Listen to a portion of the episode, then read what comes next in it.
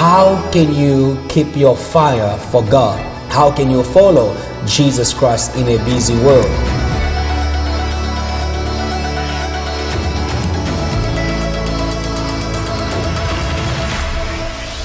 Hey, shalom, and welcome back to this week's program. You are watching Kingdom Insight, a program that brings you the Word of God, the power of the Holy Spirit. You know, with Kingdom Insight, our goal and our passion is to be able to hear the voice of God and to bring you the insights of the power of the Word of God that brings deliverance, that brings life, that brings hope, and that brings empowerment to live life with God.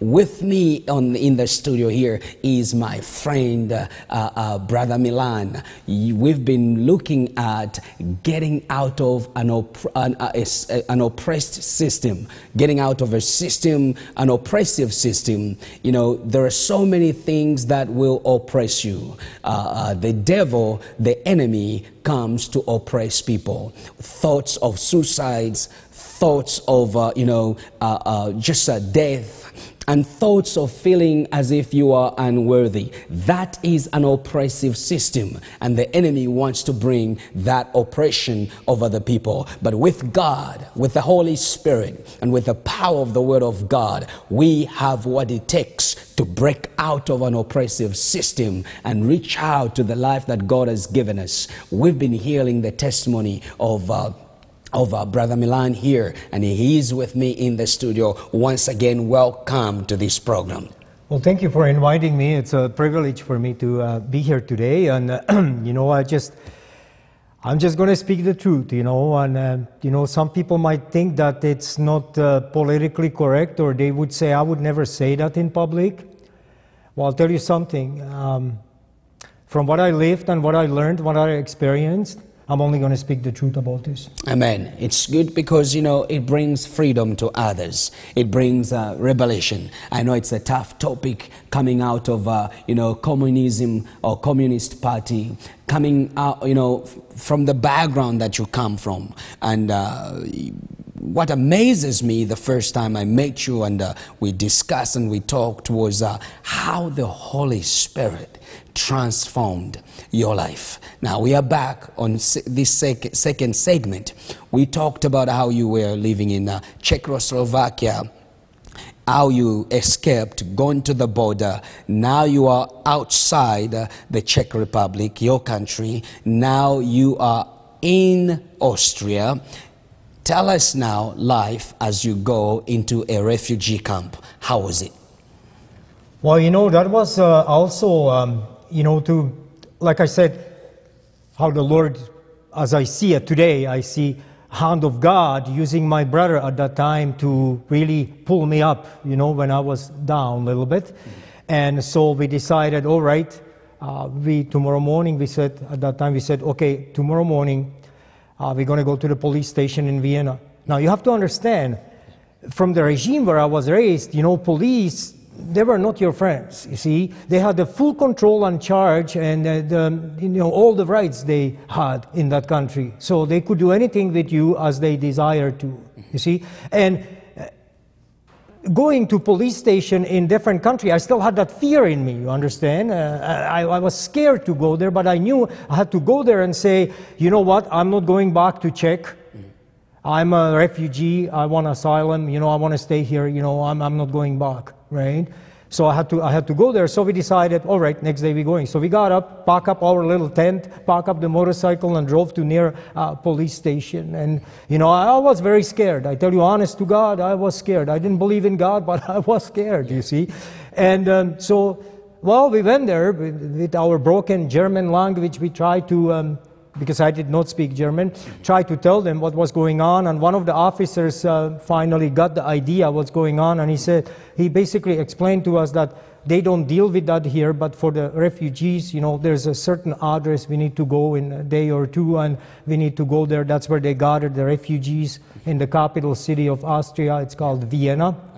And that's where they gather the, the refugees, and that's where they, they deal with all this, right? you went to that to that so that's location? when we that's when we went to that uh, second location, and uh, from the second location, they basically transported us to. Uh, my brother was on the bus getting transported. I was on the motorcycle behind him, and we drove to the about maybe I'm guessing 30 kilometers south of Vienna. It was an old army base, old uh, brick barracks, you know, and that's where the refugee camp was. It's in the little town of Traiskirchen, and that refugee camp, believe it or not, it's still there today. wow. Yeah. Wow. And what happens in this refugee camp? Well, you know, uh, in the refugee camp, first you were in isolation on the interviews, you know, and finding out uh, about you, like, you know, trying to figure out are you a spy or are you a legit uh, refugee and so on, right? So you have to kind of have a, some kind of story for them, you know, to tell them um, so they don't send you back. You see, you still, even if you're in a refugee camp, it doesn't mean they cannot put you on the, uh, on, on, on, the, on the train or something and send you to Send the border. back to the border. Yeah, they could do that too. Even So now tell us a little bit the difficulties in this refugee camp as well as to the missionary uh, uh, in camp. I want you to tie those. Oh, that's an interesting thing. Yeah, okay, so um, one rule they had, they said you cannot work. They said you don't have social insurance, we call in Canada. You know, you don't have a permit to work because you know the landed immigrant. You're just staying in the camp, so you cannot work. And you have to understand that I was raised to work. yeah. Not only at work, but when we came home from work, we worked again. That's how my father was. That's how we were raised. You need to accomplish anything in life, you work hard. You work, you work hard. You work hard, all right? And so, you see, um, they let us out of the is- isolation. They put us into a room where there was, I would guess, about maybe eight or ten people, army bunk beds, you know, uh, one on the bottom, one on top, or old metal beds from some kind of uh, um, uh, army, you know, from army it must have been. And they were painted green, I still remember. And they put they tried to put same nations in the same rooms, but sometimes it was mixed. And there was people at that time from Russia, from Bulgaria, from Poland, from Yugoslavia, uh, from Czech, from uh, East Germany. There was people escaping slowly from all these countries, and they were gathering them in these refugee camps in different places in Europe. You know. Now, so you are in the refugee camp. Tell us how you decided to begin to pursue to move to Canada now. Yeah, that happened unexpectedly actually, because first we tried to get to Germany, and that didn't work out. And so we said, all right, then when we were at the refugee camp, the guys were telling us you become friends all of a sudden with people there, you know, and um, they in the same shoes like you are, they are out of their old country and they hoping that somebody will take them elsewhere. And they were telling us that America, Canada and Australia was taking at that time refugees, and we just felt me and my brother somehow Canada. We didn't know nothing about Canada, and we decided that it's going to be Canada. We just didn't feel right about America or Australia, so we decided uh, Canada. You know. And you arrived in Canada now, in Fort McMurray. I- you are in Canada. Let's speed up here. You are in Canada life now. The oppression that was in the, in the past, it's over here. We are in Canada. What happens in Canada? Well, first thing, uh, uh, first thing with, with Canada, what happened, it's actually the interview in Vienna. That's how it started. Uh, we had to go for interview. Yes. Uh, we had to borrow a suit and we had to go see Canadian ambassador. We applied, you know, to come to Canada, and they would not allow me and my brother to go in at the same time. One only, one at a time. So I went first, and the ambassador asked me a question. He said, why do you want to come to Canada? And he had a translator, and I told him, I said, I want to come to Canada because of the freedom. Yeah. Because of the freedom, because freedom of you can say things, you can do things, you can live like a human being. You know, uh, I, I, I need that freedom. That's why I want to live there. And he asked me again through the translator, why do you want to come to Canada? And I'm thinking, didn't I tell him? So I tell him the same message again, and it comes through the translator third time, firm. Why do you want to come to Canada? And I'm thinking, this guy doesn't understand uh, English, I, the guess. freedom. Yeah, I want the freedom, right? And then he asked me something. He said, uh, Are you working in Austria here? And me and my brother worked hard. We were digging out uh, basements. We were working with wheelbarrows, jog hammers, whatever. And, and, um, and I didn't know what to say because I, know, I knew it was illegal to work. And the Canadian ambassador is asking me, Do you work? And I'm working nearly every day. I work there. Saturdays, Sundays, I worked all the time. And, and I said to him, uh, Yes, I'm working. Somehow I spoke the truth. I used to lie a lot. I used to lie a lot under Yeah. communism. Because one under thing, communist, that was you had system. to lie. You had to lie. You were raised to lie. Yeah. Under know? the communist. So Even your mom said, don't lie. You had to lie under that system Yeah. to survive, right? And you had to lie, and stealing was very common. I wouldn't steal from you, Yeah. but from the government. Everybody was. That's how it was. Because that, that's how the system was. You, you got to understand here, w- when you begin to understand what influences our lives, it's certain systems that has been in place. Look, even lying was uh, a part of the system to get some favors. You know, until we break those systems in our lives, as we're going to hear, you know, we break those oppressive system, we can never move forward in life. Now, I, I don't want to go further here with you, the viewers. I know you want me to unleash that punch there of what I want you to see with God about breaking out of an oppressive system. Let me get back to my brother Milan here. Now, you are in Canada, you've, you've, talk, you've talked to them, they allow you. Uh, sorry, you, you are in Vienna. They allow you. well, the ambassador, right? The ambassador Canada. asked me that question, which Yeah. was critical. Yes. Uh, if I work. And somehow I said yes. Yes. And you know what he said? Show me your hands. And I had bloody blisters. Yeah. You see, if I would have said, no, I don't, Yeah. and I would have shown him the hands, Yeah. he would have seen that I lied. Yes. And he look at my hands, and he says, all right, um, looks like you might be able to come to Canada. Mm-hmm. But he says, about your brother, mm-hmm. it's not going to work. Yeah. So it's up to you. Yeah. What do you want to do? And I don't know how it happened. I look him in his eyes and I said, You know, I thank you so much for the opportunity and for the offer that it looks like I might be able to come to Canada. But you have to understand, this is my brother and he's my family. And we both of us left that system and we both of us here in the refugee camp. And I will tell you something. I want to come to Canada, but without my brother, I'm not going because he's my family. Mm-hmm. That's what I told him. Well, he did exactly, my brother told me later, he did exactly the same thing with him. Yes. You see, in that interview, he tested us.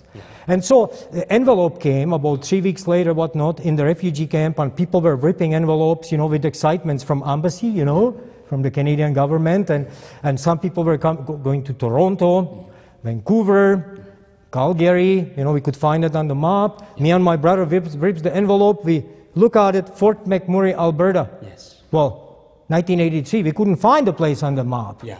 We couldn't find a place, on. everybody was saying, Where are you going? Where are you going? You know, where are you guys going? It was almost like I was a little depressed. I, I go, I don't know. I don't know. It's not, well, look it up. Well, we couldn't find a place. You see, we didn't know where we were going. Yeah. You see, but in all that, I would say that God had a plan. Amen. God had a plan. And so we came to, like you asked me, uh-huh. brother, you asked me, so we came to Canada. Mm-hmm. Yes, we did. And it was uh, the last day of November in 1983. We landed in Toronto. And we had to go, first thing off of the plane, we had to go into the immigration office.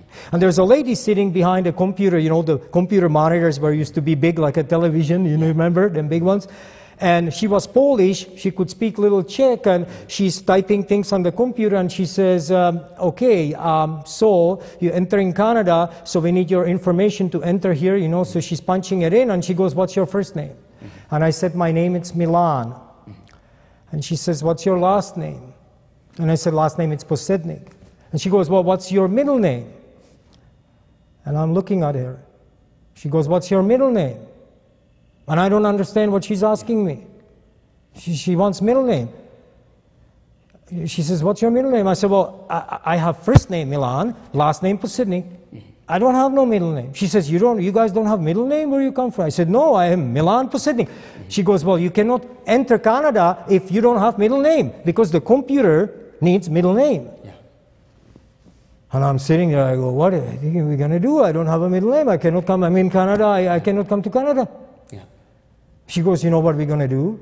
We're going to type in letter R. for middle name. So since that day, I'm Milan R. Posednik. Wow. So that's how I came to Canada. Praise God. Now, Praise God. Here, here now, he's in Canada. You open up a shop, a motorcycle shop. Remember, in our first segment, we talked about his passion for the motorcycle and why one of the main reasons why he was even leaving his country. Now he is in Canada. You're gonna set up a, uh, uh, a shop for the motorcycle. You join the motorcycle club tell us briefly life in there, and we're going to move out to the Christian Motorcycle Association. So what happened there that uh, when I came to Fort McMurray, first thing I did, I opened the telephone book and I looked if there was a motorcycle so- shop. And I seen it was called Wheatwind Cycle, and that gave me sort of peace. I had peace all of a sudden. I know it was very cold there in December, lots of snow, but you know, I had peace. There was Harley Davidson. That was my God at that time, you see. And so That's uh, who you comfort, worshipped. That's where it was, yes, yes. And so that gave me a peace. And, uh, and uh, God brought somebody into our life there in Fort McMurray who really helped us. It was an older gentleman. Uh, he was in his early 50s. His name was Joe Sobora and his family. And they took us in like their own family. They, we were, you know, we, we didn't speak English. We had to learn English, new language, new culture, new everything. We didn't have a clue. But this man with his family stood behind us and cheered us on and helped us to make these, you know, these uh, steps on the beginning. And that was very important, very critical. Like having a family in different country. Yes. Very, very, very helpful. You see, and so then from that on, I started hanging out with the motorcycle people because that's where I wanted to be. I couldn't communicate, but I wanted to be with him. I used to go to the shop. I used to walk up after school, walk up for hour and a half or whatever, get up the hill and just hang out with them. It just gave me that peace, that sense of, you know, re- relationship kind of thing, yeah, right? Connection. And, uh, but you know the motorcycle people sometimes you know um, not everybody but some you know are involved in certain things what perhaps are not Yeah. uh, completely Like legal drugs or something like that. yeah, there could be drugs or alcohol or you know uh, some of the sex things and so on. That all kind of sometimes goes together. I'm not labeling. I'm not saying everybody, Yeah. but there is certain people, and I was uh, drawn to that. uh, The people I used to hang out with, and uh, uh, that's uh, what I was exposed to. You see, I never seen a cocaine Yeah. drug. You know, I never seen marijuana. I never seen any of these things. And uh, yeah, you know. I will tell you the truth. Yes, I did drugs. Yeah. Yeah. And you know, uh, drinking that was lifestyle from Czech. You know. Yeah. everybody party. You couldn't have party or celebration without pouring drinks. Yeah. That's how it always was. That's how partially still is in that culture. It's a in cultural culture. thing. So that's what we're talking about, you know, breaking loose or breaking away from an oppressive system. Now, here is my question to you again, Milan. Now, we're going to speed up. I know you've got quite a lot of things to talk about. You know, you can tell us about working for the oil company, you know, living a dream of freedom. Now, as you were associated yourself with uh, you know the motorcycle you had a, a motorcycle accident and you thought you were going to die tell us briefly about that There was a couple accidents where one of them I thought for sure I was going to be. The second one, uh, one happened in 1989. It was in Ontario. I got hit from behind uh, by a driver. The older gentleman didn't see me and my girlfriend sitting behind me, and he slammed into us on the intersection, and we were scattered all over. Um, I kind of walked away from that one. It was kind of amazing. Um, but within about 10 months later in Fort McMurray, I hit a pickup truck on full speed. Uh, and uh, at that time, you know, interesting thing is people sometimes have these uh, experiences. I had an experience when, when you're going on high speed and uh, the pickup truck moves in front of you on your motorcycle, it's approaching quick, you're only like 10, 15 feet away, and all of a sudden the time completely slows down. Incredible. I never experienced that before. It's like that split of second took two minutes. It was just slowly happen.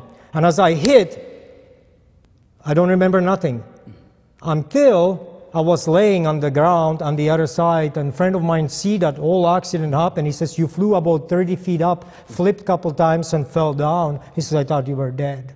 oh wow But you see, I didn't die. There somebody protected me at that time. and Again, at that time you did not know god was protecting I, I did you. not know. I was leaving. I, I owned, at that time, I owned a motorcycle store in Fort McMurray. And I was living my dream. I had motorcycles. I rode motorcycles. I was part of the motorcycle scene in Fort McMurray. I was, um, you know, the dealer. I became Harley Davidson dealer, which means not just fixing motorcycles, having the official sign, franchise, selling brand new product, and so on. And that was always my dream. Yeah. But uh, as the life went on, Yeah. you see, there was difficulties were in my life and unresolved things which I didn't care about. And you know, the, the little question came in my mind from time to time: uh, What's going to happen when you die one day? That question just surfaced in my mind, and I remember I sat in my office, nobody was there, and and I thought about it. And I go, well, if there is such a thing as heaven and hell, if I don't know, it's what my grandma used to tell me Yeah. You know. so I thought, well, if I die, I, I, I think I should end up in, I, I think, you see, I think I should end up in heaven because I never killed anybody, I never raped anybody, I'm not like the bad people, but I made a lot of bad things, but did, but you know, I never did that bad things, I thought, you know, I thought I'm a kind of, okay, if, if there is heaven, I kind of will make it, I think, yeah. And so anyway, so what happened here that, um, lives and challenges and difficulties, and I could never answer this question clearly. And uh, one day we were invited um, to um, drama. The person who introduced me, one of the people, to the drugs, he got saved and born again. I didn't understand that, okay? But he was totally different man. His name was Don Minard, and um, we called him Trooper. And and um, you know he lost everything, and he left town. And he comes two years later, and it was a new guy. And I couldn't stand him because I couldn't understand him. You see, it Because like something was like life to the glowing Lord. out of him, and I, I didn't understand. I didn't want to have nothing to do with him. I didn't want to have nothing to do with him. It was like freaking me out, you see. And he invited us to this drama, and me and my girlfriend, um, or um, um, my girlfriend, uh, we, we were not married. We were living together. I did everything backwards. You know, whatever the Bible says, I, I did everything backwards in my life. And, and so, anyway, they invited us to Heaven's Gates, Hell's Flames. It was a drama. I didn't want to go, but I did. My life was falling apart. I just said, I'm going to go. It's good for the business. Yeah.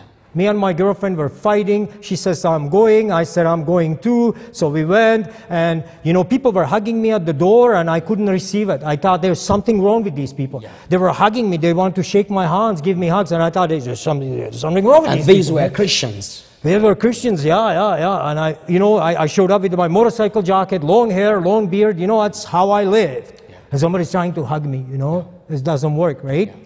And so I told my uh, fiance, I said, girlfriend, I said, we're going to sit in the back of that church because it was kind of different type of church. I didn't understand that there Yeah. was no, no uh, statues, no pictures of Jesus. There was just a cross and Jesus Yeah. was missing. I go, what's wrong with this place here, you know?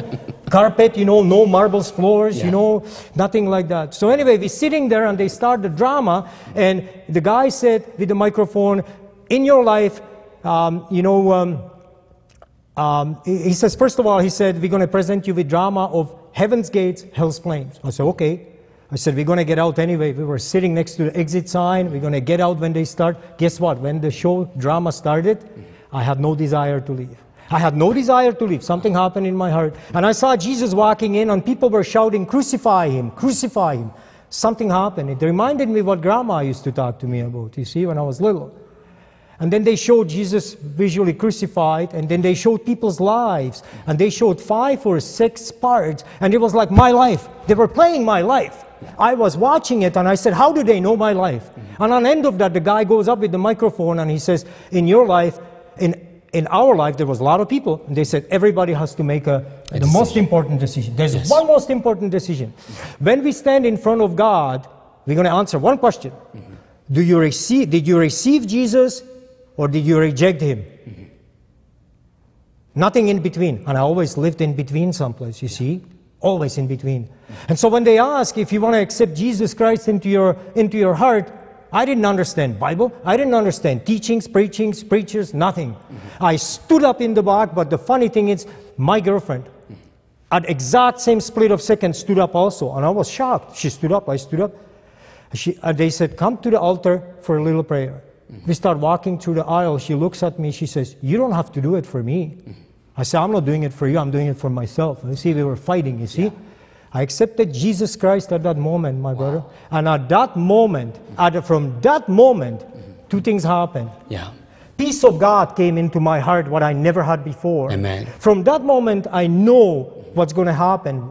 If I go outside here today and I drop dead, Yeah. I'm with the Lord. I know that. Amen. Not because somebody told me, but because Christ lives in me. I have accepted him. Amen. And he forgave me all my sins, all the filth and burden in my life. It was like removed from me that moment. Oh, so that was the day when I accepted That was the Christ. day that Brother Milan gave his life to the Lord. Oh, how wonderful, how precious to hear that. That was the moment Jesus took up and uh, he broke the oppression that was oppressing him for years. Brother Milan will be back on our program next time to share the miraculous, now the miracles that he experienced thereafter he gave his life to the Lord. Look at this. You got to understand certain things will try to hold you down. You know, there, there are things that will oppress you. There are people right now watching this program. You hear voices, you hear things that are telling you you are nothing, you can't be what God called you to be, you are confused, you are living in a dilemma life. I bring good news to you. Just like Brother Milan was able to break out of that oppression or oppressive spirit or system of the enemy, you too can break out. You too can break out of addiction. You too can break out of sin. You too can break out of a life of emptiness. There is nothing that can give you, you know, fulfillment in life. He, he had the motorcycle. His passion was for the motorcycle. But he found himself empty at, at the end of the day. It did not fulfill him. It did not complete him. There's only one thing that can complete you and complete me. There's only one thing that brings accomplishment, and that is the word of God. As you listen to this, to this program, wherever you are in life, I want to encourage you. I want to encourage you don't give up in life. Don't quit in life. Don't remain where you are. God's plans are for your own good to give you a future, to give you a purpose, to give you a will to live life in another dimension. I'm so glad just to hear this testimony of how he broke loose from uh, you know the oppression of the enemy the oppression of the system, the communist system. You too, what is your oppression system? Which system is oppressing you? What is your communist? Is it sin? Is it the power of the enemy? Is it the influence of the world? You too, you can break loose from it. And I want to pray for you as you listen to this program. Father, in the name of Jesus, we declare the Spirit of God. We declare the Spirit of God upon each and every individual listening to this program. We break any oppressive system out of their lives. We declare freedom and liberty that comes from God. As Isaiah 61 says, Father, the Spirit of the sovereign Lord is upon me. Therefore, He has anointed me to break the chains, to set the captives free. Father, we release those who are in captivity in the name of Jesus Christ. We want to hear your testimony. Quickly write to us live at kazumbacharles.com. Tune in every day uh, to the Holy Spirit Broadcasting Network Uh, to this program, Kingdom Insight, where we bring you life changing messages. May the Lord bless you and may the Lord keep you. Until then, shalom, shalom. I hope you've been enjoying the teachings, and we've got some resources to send your way. The resources that are going to empower you and supplement the Word of God that you've been listening on Kingdom Insight. The first book I want to send to you is uh, The Weapon of Forgiveness. This is a very powerful book that dismantles the tactics of the enemy that sneaks into the people's life through unforgiveness. And the next one I want to send to you is uh, the, uh, the parables of the kingdom of God. You learn in this book the insights of the kingdom of God, the character and the nature of the kingdom of God. What is the kingdom of God? Well, through this book, you'll be able to see what the kingdom of God really is about. And the other book that I don't have right now in my hands to send to you is a book titled Revisiting the Foundations. Psalms 11, verse 3. If the foundation be destroyed, what can the righteous do? I want to send you that book. Obviously, you'll be able to see it on your screen. My wife and I will be praying for you, and we will be praying for you. When you send us that email, be it you know healing email or anything, we will be praying for you. God bless you. Enjoy, enjoy Kingdom Insight. Visit our website for more resources. You know, christpassion.org, uh, kazumbacharles.com, hsbn.tv. We are all about bringing the Word of God, and we, we want you to be empowered, impacted with life and spirit filled Word of God. Don't lose out on the battle. The Word of God is there for you. And we are so excited. We want to hear from you. God bless you. Shalom.